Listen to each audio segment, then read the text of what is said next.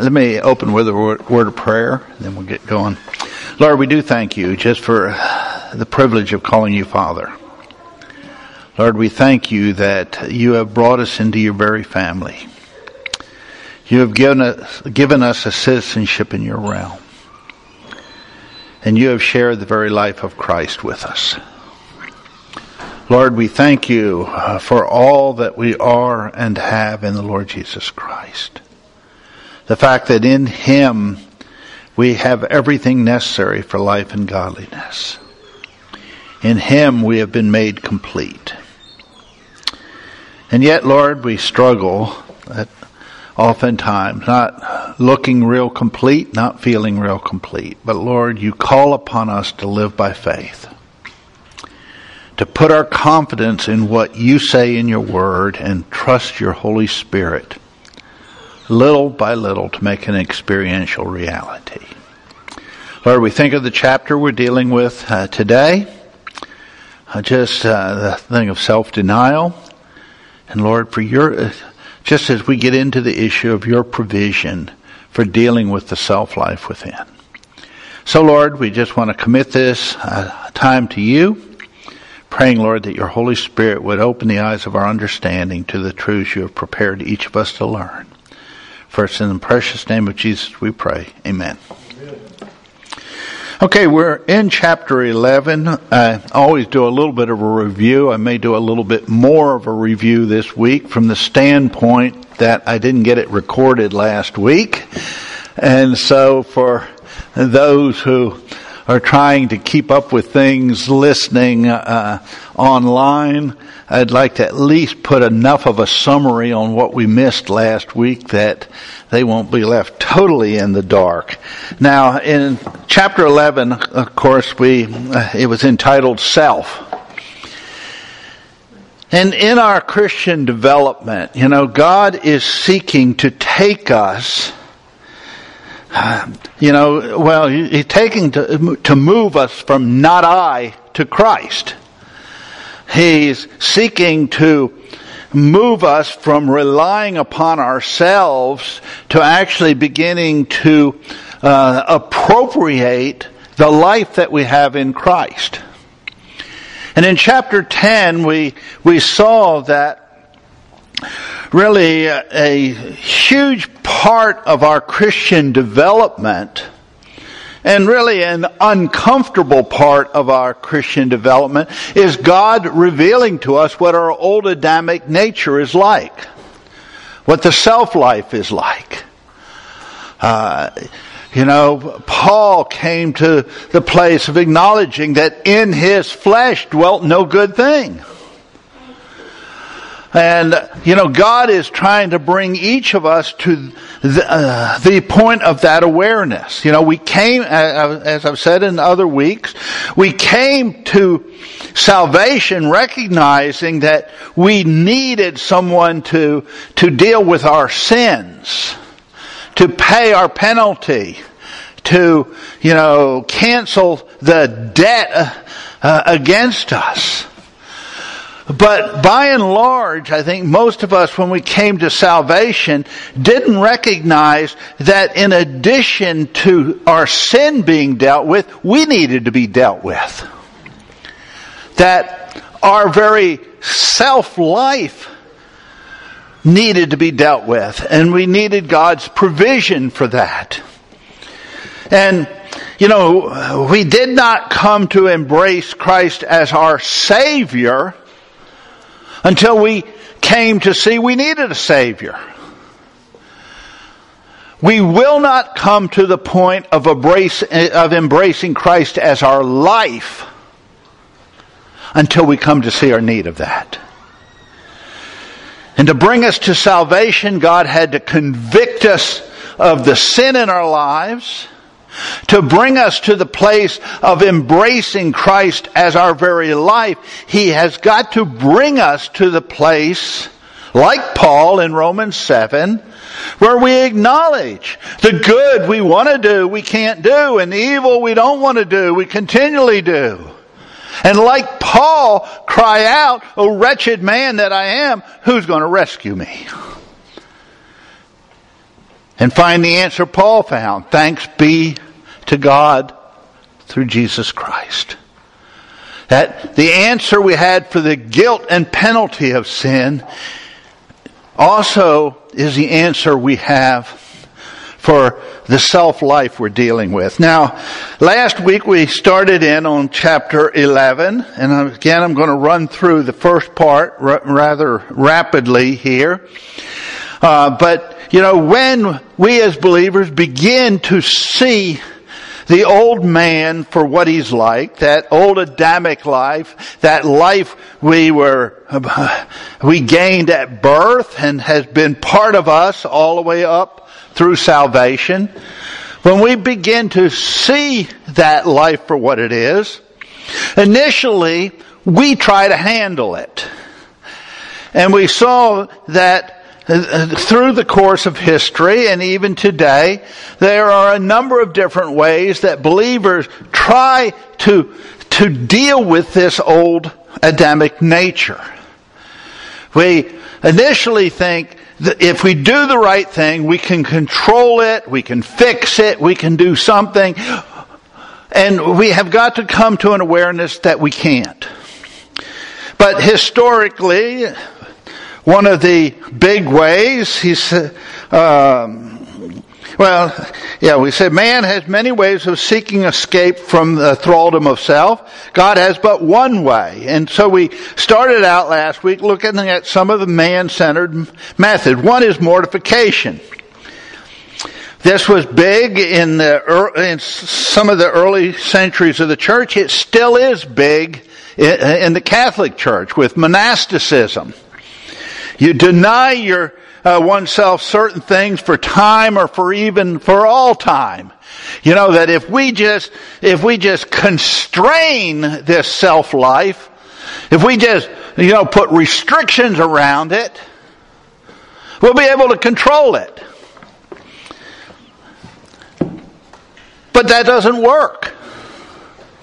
You know, in the early centuries of the church, there were those who went off and lived uh, in isolation, you know, in a cave somewhere, or, and uh, there are still are those who go off and live in a monastery and and try to isolate themselves from the world.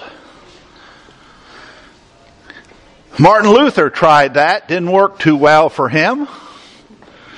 He found that uh, the same self that he was struggling with when he was in law school went with him into the cloister.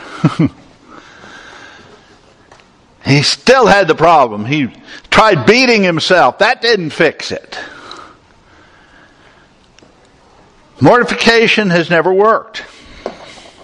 Conquest. This idea that with enough effort we can conquer that thing. You know, if we, you know, uh, we, if we just read the Bible more, if we just pray more, and Bible study is important, prayer is important, but no matter how much you study the Bible, no matter how much you pray, you will not fix your Adamic nature. It will remain the same. It will remain the same after 10 years, after 20 years, after 30 years.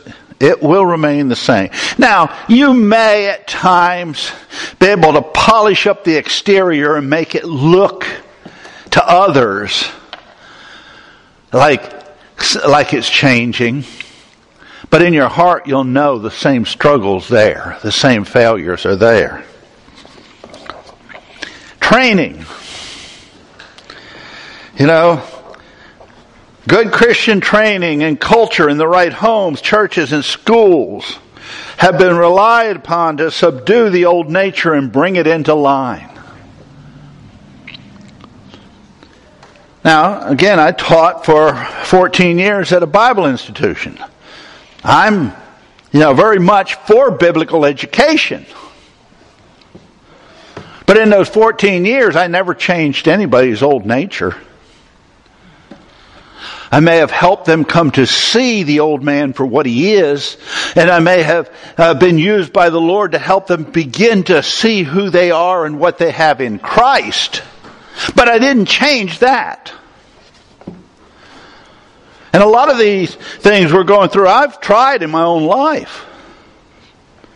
You know, earlier in my life, I thought, yeah, if I just prayed more, if I just read the Bible more, and I did, and I did, and I did, and it didn't fix this. And I believe in my four years in, in, in uh, Bible college, I still held a belief that somehow this was going to change. It didn't.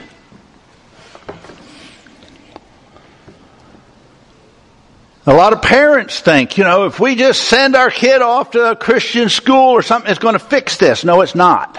Now, hopefully, if this, if they're really teaching the Word, they will begin to point them towards Christ and the answer there. But it's not going to fix this. It's not going to fix the old man. Revivalism. The practice of holding special meetings once or twice a year in hopes that something will change, but, but it rarely does, and then not for long. And there's a lot of Christians, you know, they go to a revival after revival after revival, and each time they're hoping, this one's going to fix me. And again, it might result in, for a short period of time, some things uh, changing outwardly, but it hasn't really changed the old man, the old nature. Growth. So many dear Christians just keep plodding or racing through the deadening routine of their multitudinous church activities and duties, expecting that in time self will change for better as they grow. Now, is growth important in the Christian life? Yes, it is. Will growth change your old Adamic life? No, it won't.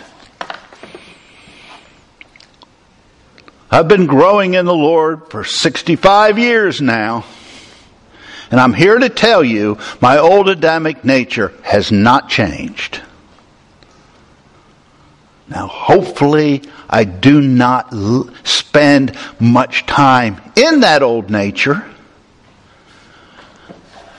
Hopefully, uh, very much of my time is spent living on the basis of my new life in Christ. But I'll tell you what I told my students over and over again. I am scared to death of what I am apart from Christ. I'm scared to death, even at this point in my Christian life, of what my old Adamic nature is capable of. And I think we've seen that historically in uh, a number of different uh, men that the Lord has used very mightily.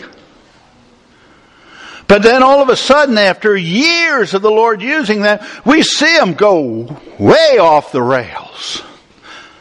Why? Because I think people say, well, it was all a show.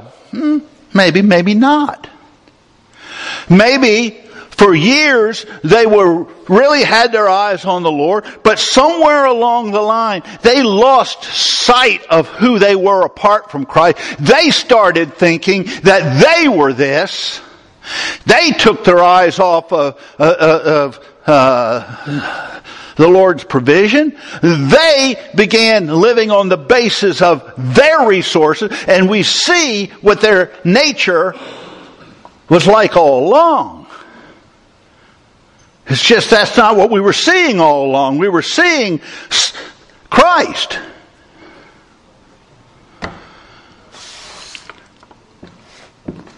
I have got to constantly remind myself that anything that is accomplished through my life that's of any value is by Christ and not by me. Because the minute I start taking credit for what Christ is doing, I'm heading down a dangerous, dangerous road. A road of self-reliance in which the Adamic nature will show its true colors at some point or another. Cleansing. I've tried this one. Up to the moment, confession and consequent cleansing have also constituted a popular method. You know, I constantly confess my sins. I get out of fellowship, I get in fellowship. I'm out of fellowship, I'm in fellowship. I'm out of fellowship, I'm in fellowship. And as he points out in this section, he said that deals with sin after it's been committed, but it doesn't set you free. And as I shared last week, I think that was what really put me on the road to really wanting God's answer. I got tired of, you know, sin, confess, sin, confess, sin, confess, being afraid I sinned and I didn't think to confess. And, you know, it was a real bondage. And to say, wow, Christ shed his life for my salvation. Surely it's better than this. Surely there's more to what he bought for me than what I'm experiencing. And God began guiding me down a path that began to show me, yes, Christ did buy you a lot more. The salvation He provided for you doesn't just deal with your sins committed, your sin debt. He's made provision to deal with you, with me.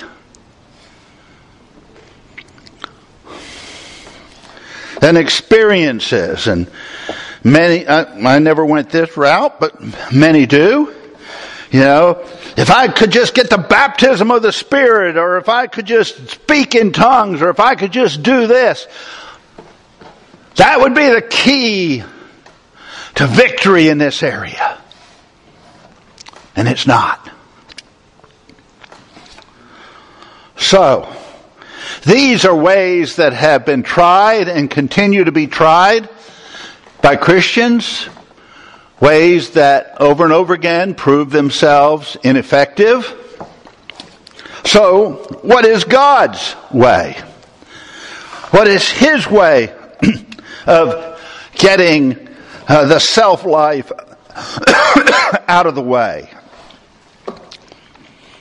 And He has but one way. And it is the basis on which all his other, uh, of all his other ways, the principle of the finished work. God's way of dealing with this is the way already traveled and conquered by Christ, by the completed work of Christ. God's provision for dealing with our old Adamic life is found in the finished work. It's not found in anything having to be added. So many of these others are looking to some outward addition to deal with it. Either, you know, with uh, either some, I got to put some, uh, put a wall around me of some sort, or I've got to, I've got to do this or that to conquer it. Or I've got to do this or that or this or that. They're all seeking something in addition to God's work to deal with the old Adamic nature. But God's way is found in a finished work. When Christ cried on the cross, it is finished, he meant it's finished. Everything needed for dealing with sin and with self was finished there on the cross. And so we see It was on the cross of Calvary that God in Christ dealt fully and finally with self, the nature from which all our sins flow. So, we've been looking at how we try to deal with the old, old Adamic nature. How did God deal with it? He dealt with it through the cross.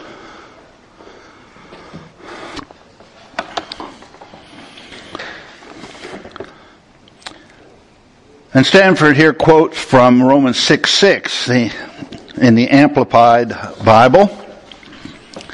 He says, We know that our old, unrenewed self our, was nailed to the cross with Him, with Christ, in order that our body, which is the instrument of sin, might be made ineffective and inactive for evil, that we might no longer be slaves of sin. Paul says God's way of dealing with our old Adamic nature was to put it on the cross. To crucify it. Not to try to fix it.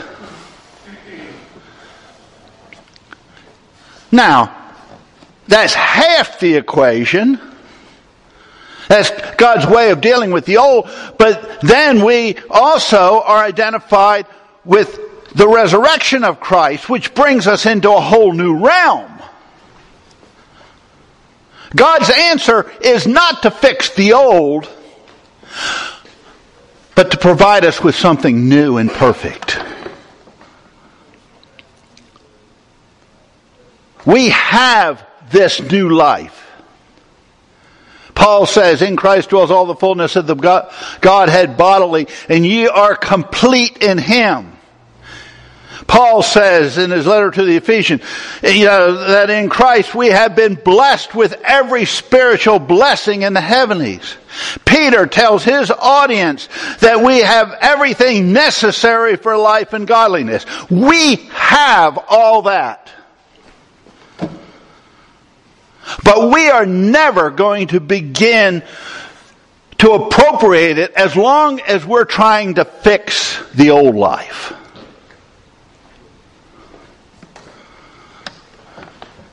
And that's what a lot of believers are trying to do. They're trying to fix it. Just, just tell me what to do, God, and I'll go fix this thing.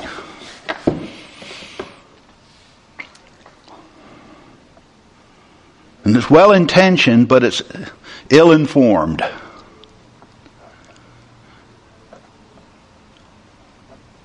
Because God says that in there is no good thing. There's nothing He wants. You know, I've said it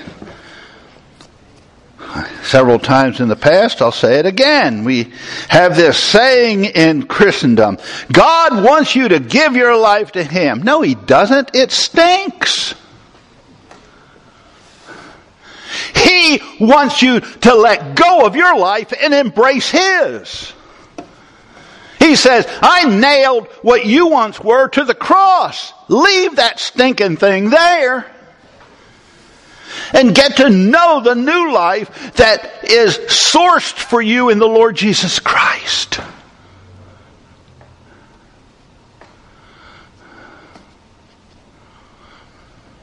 I mean, it's like you, you got this guy hanging on the cross and somebody shows up with a bunch of makeup and everything and we're going to make him look good kind of dumb. And yet that's what we're trying to do a lot of times.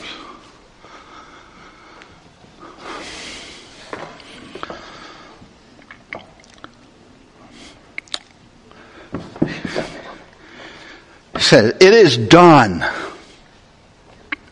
Now our, eh, now ours to believe. God tells us what He has done do we believe him or not? That is the question. And that is what will begin to change everything. Again, chapter one of the book, faith. We talked about what faith is. Faith is not just believing something real hard that maybe it'll happen. Biblical faith is putting our confidence in the statements of God. Whether we can verify them by any means other than that, just on the basis of God said it, I believe it. And God told me, and He told you, that you have a whole new life in Christ. He's told you and he's told me that that old Adamic nature he nailed to the cross. He says, believe me. Believe that that old life was nailed to the cross. Leave it there. Don't let it influence you. And begin to believe that you have a brand new life hidden with Christ, waiting to be found, waiting to be appropriated, waiting for the day it will be revealed fully when He is revealed in all of His glory. Says the flesh will only yield to the cross. Need to come to see that. Not all the resolutions you may make at a conference, not to any self effort, not to any attempted self crucifixion. crucifixion, you, you, people can kill themselves a lot of ways. They can't crucify themselves. You just can't get that second hand up there fastened. There's no way to do it. Only co crucifixion. Crucified with Christ. Galatians 2:20. I've been crucified with Christ. Therefore, it's no longer I that live, but Christ lives in me. I begin to see my union with Him. You know, this runs so contrary to the view of the world. The world tells you the problem you have is you don't love yourself enough. You need to learn to love yourself. And they're working just in con, a conflict with the Holy Spirit. Because the Holy Spirit is saying, you've got to come to despise what you are apart from Christ. And then come to know and love who you are in Christ. Paul, in the opening verses of uh, Romans 12 tells us, do not be conformed to this world, but be ye transformed. How? By the renewing of your mind.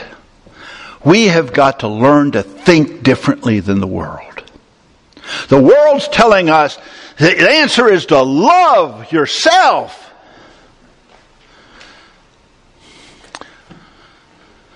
The word's saying we need to love Christ and who we are and what we have in Him.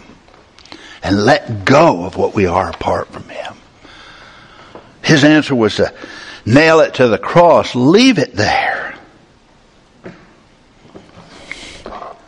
He says it's not by putting yourself to death, but by taking through faith and surrender your place of union with Christ in His death He says that is the blessed barrier of safety between you and all the attractions of the flesh, and that makes the way open to do the will of God.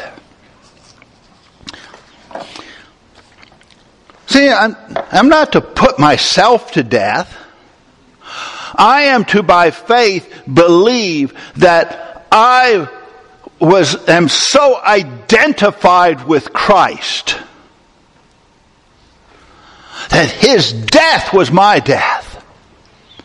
His burial was my burial, and his resurrection life is now my life. Paul says, what? For me to live is what? Is Christ.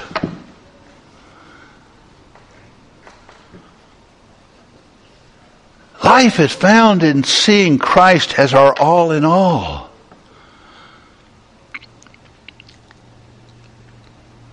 And for years my prayers in the morning would be, Lord, help me not to do this or help me not to do that, you know, and focused on certain sins and, and things. It's no longer my prayer. My prayer in the morning, so oftentimes, I won't say every day, but very, very often is, Lord, I want to look like a child of the Most High God today. I want to live like someone who is a citizen of heaven. I want to have the very life of Christ radiate forth through me so that others see Christ and are drawn to Him. It's not about the life of Rick Barth that matters. It's about the life of Christ.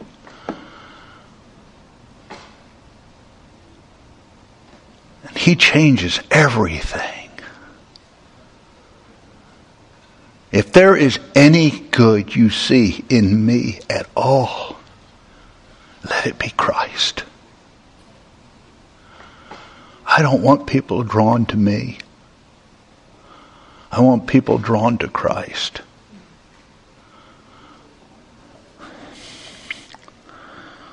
Says the cross of Calvary resulted in the death of the Lord Jesus, both for sin and to sin. And that's, that's important, uh, a little distinction there. He died for sin. That's where he carried our guilt and, and paid our penalty, but he also died to sin in the sense that he died out of the realm of sin. You know, it's interesting as you read through uh, the book of Acts that the only ones who saw Christ after his resurrection were believers. Why? Because Christ was no longer part of the sinful, uh, uh, no longer had a place in the sin filled world. There is no record of an unbeliever seeing, seeing the risen Lord, except the exception might be Paul on the road to Damascus, who thought he was sincerely serving Christ or serving God, and and Paul, uh, God, uh, Christ woke him up. He didn't see him in the bodily sense of the the the others, uh, the 500 plus that saw him uh, during the 40 days following his resurrection. But he died out of the realm of sin. He said, in that he died to sin, he died out of the realm of sin, and he arose into the realm of newness of life, eternal life. And our identification with him on Calvary took us into death, down into the tomb, up into newness of life. Romans 6 4. First, Romans 6 3, baptized into his death. Then Romans 6 4, buried with him. Then in Romans 6 5, for if you have been planted together in the likeness of his death, we shall also be in the likeness of his resurrection. So Paul in Romans 6 says, you know, we're identified with his death, we were identified with his burial, we're identified with his resurrected life. then in Colossians 3 3, for you are dead in the realm of the old. You are dead indeed unto sin, but alive unto God through Jesus Christ our Lord. Praise the Lord, he says. It all happened at Calvary. Our sins were paid for, our sinfulness was dealt with, and both by the ultimate death. he says, you know, and we receive the benefits of the work of the cross simply by reckoning on, and the word reckon means to count as true, reckoning on believing in the finished work of the cross. Do you believe God when He says that you died with Christ, were buried with Christ, and now have new life in Christ? Or do you continue to hold to this idea that your only hope is to fix the old? I choose to believe God. I choose to believe what he wrote in his word. It doesn't mean that I don't fall back into the old at times. I do, unfortunately. But hopefully it's briefly, and I know what's happened, and I move back over to, uh, to the life side of the cross very quickly. As I said the other week, you know, Joe and I have talked about the fact that the more we grow in the Lord, the more schizo we appear. Because the difference between what we are in Adam and what we are in Christ, as, as we grow in this area, the difference gets wider and wider and wider and you step off of the ground of your new life in Christ and you step over here and it looks nastier than ever. And in a sense, sometimes it is nastier than ever because we become less proficient at making it look good. When we lived our whole life in the flesh, we got pretty good at making it look good. But the more you, you, you, you're leaving that at the cross and, and growing in your relationship with Christ, when you step over there, you aren't real good at controlling it and making it look good. And Janelle knows what I look like when I get off in the flesh, and I know what she looks like. And we've said in marriage, we do pretty good as long as only one of us gets in the flesh at the time. When we both get in the flesh, that's when the fur starts to fly. as long as one's somewhat spirit controlled and dealing with the others, you know, it, it's handled reasonably well. but boy, when you both, when the second one steps off in the flesh, wow. That's when the things blow up. But he says, praise the Lord. It all happened at Calvary. Our sins were paid for, our sinfulness was dealt with, and both with the ultimate death. And we received the benefits of the work of the cross simply by reckoning on it. Believing in the finished work of the cross. He says, first through the Word, we find out what God did about the problem. He states that in the Bible. Then, as we become thoroughly convinced of the fact and begin to understand it clearly, we're able to agree, uh, agree to reckon it true. Now, a lot of believers haven't come to that point because they have not really seen what God says in His Word about this. They've seen that Christ died for their sin, and they may quote the verse, uh, you know, I've been crucified with Christ, but it means nothing. Until we understand what God had done, has done, we can't by faith count upon it. And he says, as we exercise faith in God's fact, because if God said it, it is a fact, we begin to receive the benefits of that finished work in experience.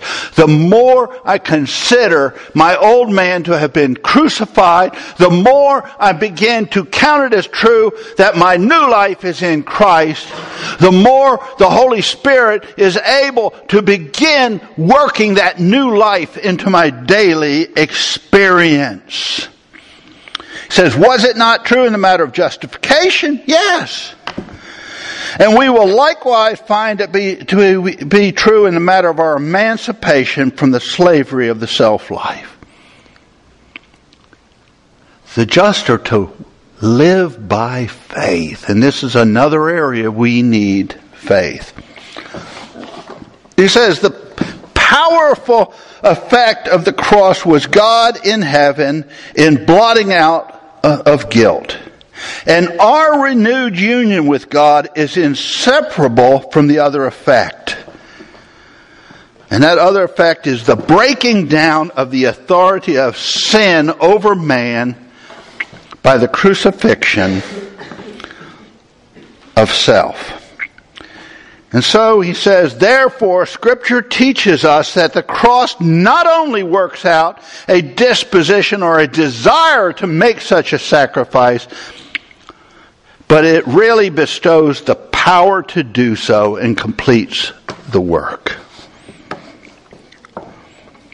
He says, you know, if you want to see this spelled out pretty clearly, he says this appears with wonderful clarity in Galatians. In one place, the cross is spoken of as the reconciliation for guilt. That's in chapter 3 verse 13, and that's what we often think of as the work of the cross.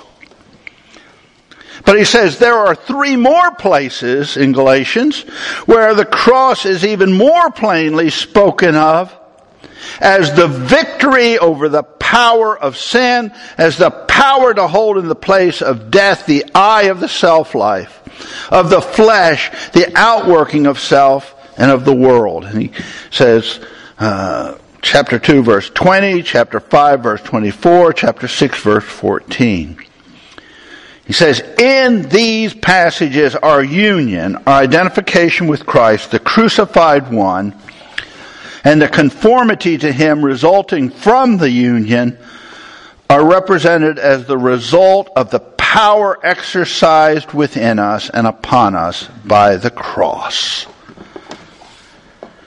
So he closes with this note.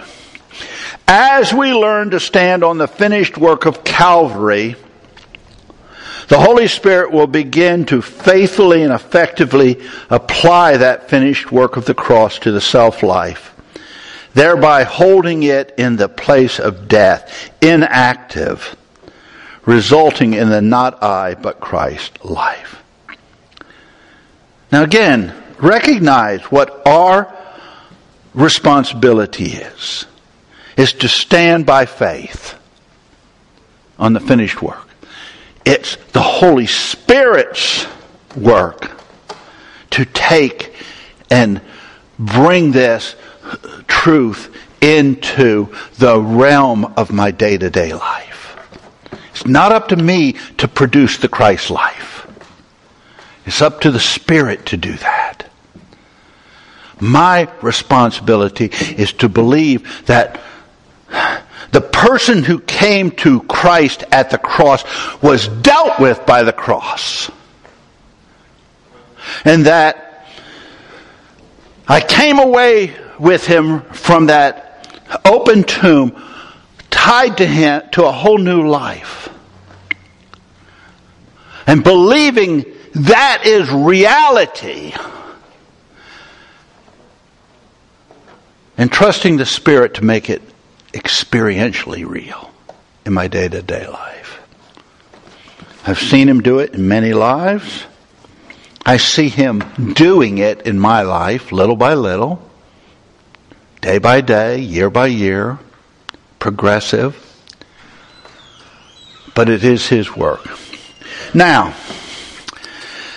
the whole next chapter takes this issue a lot further. The whole next chapter is dealing with the cross.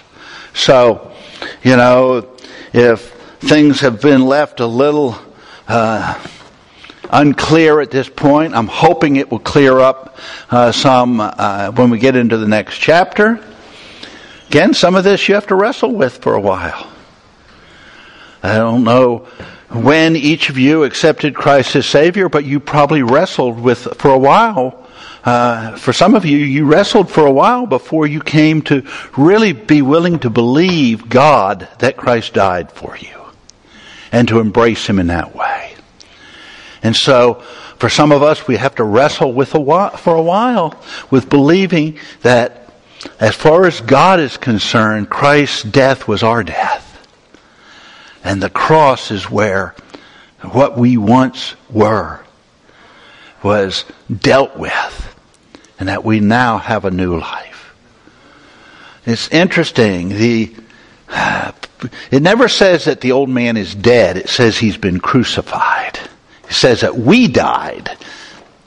We left him at the cross. We came away with him hanging on the cross. We came away with Christ down into the tomb, up into newness of life. The old man's still hanging there. The whole old man, and we'll see this a little next week, the old man can still assert influence, but it has no right to us anymore because our life is hidden with Christ in God. Let's pray. Lord, we thank you now for the cross. And Lord, for the freedom it can bring.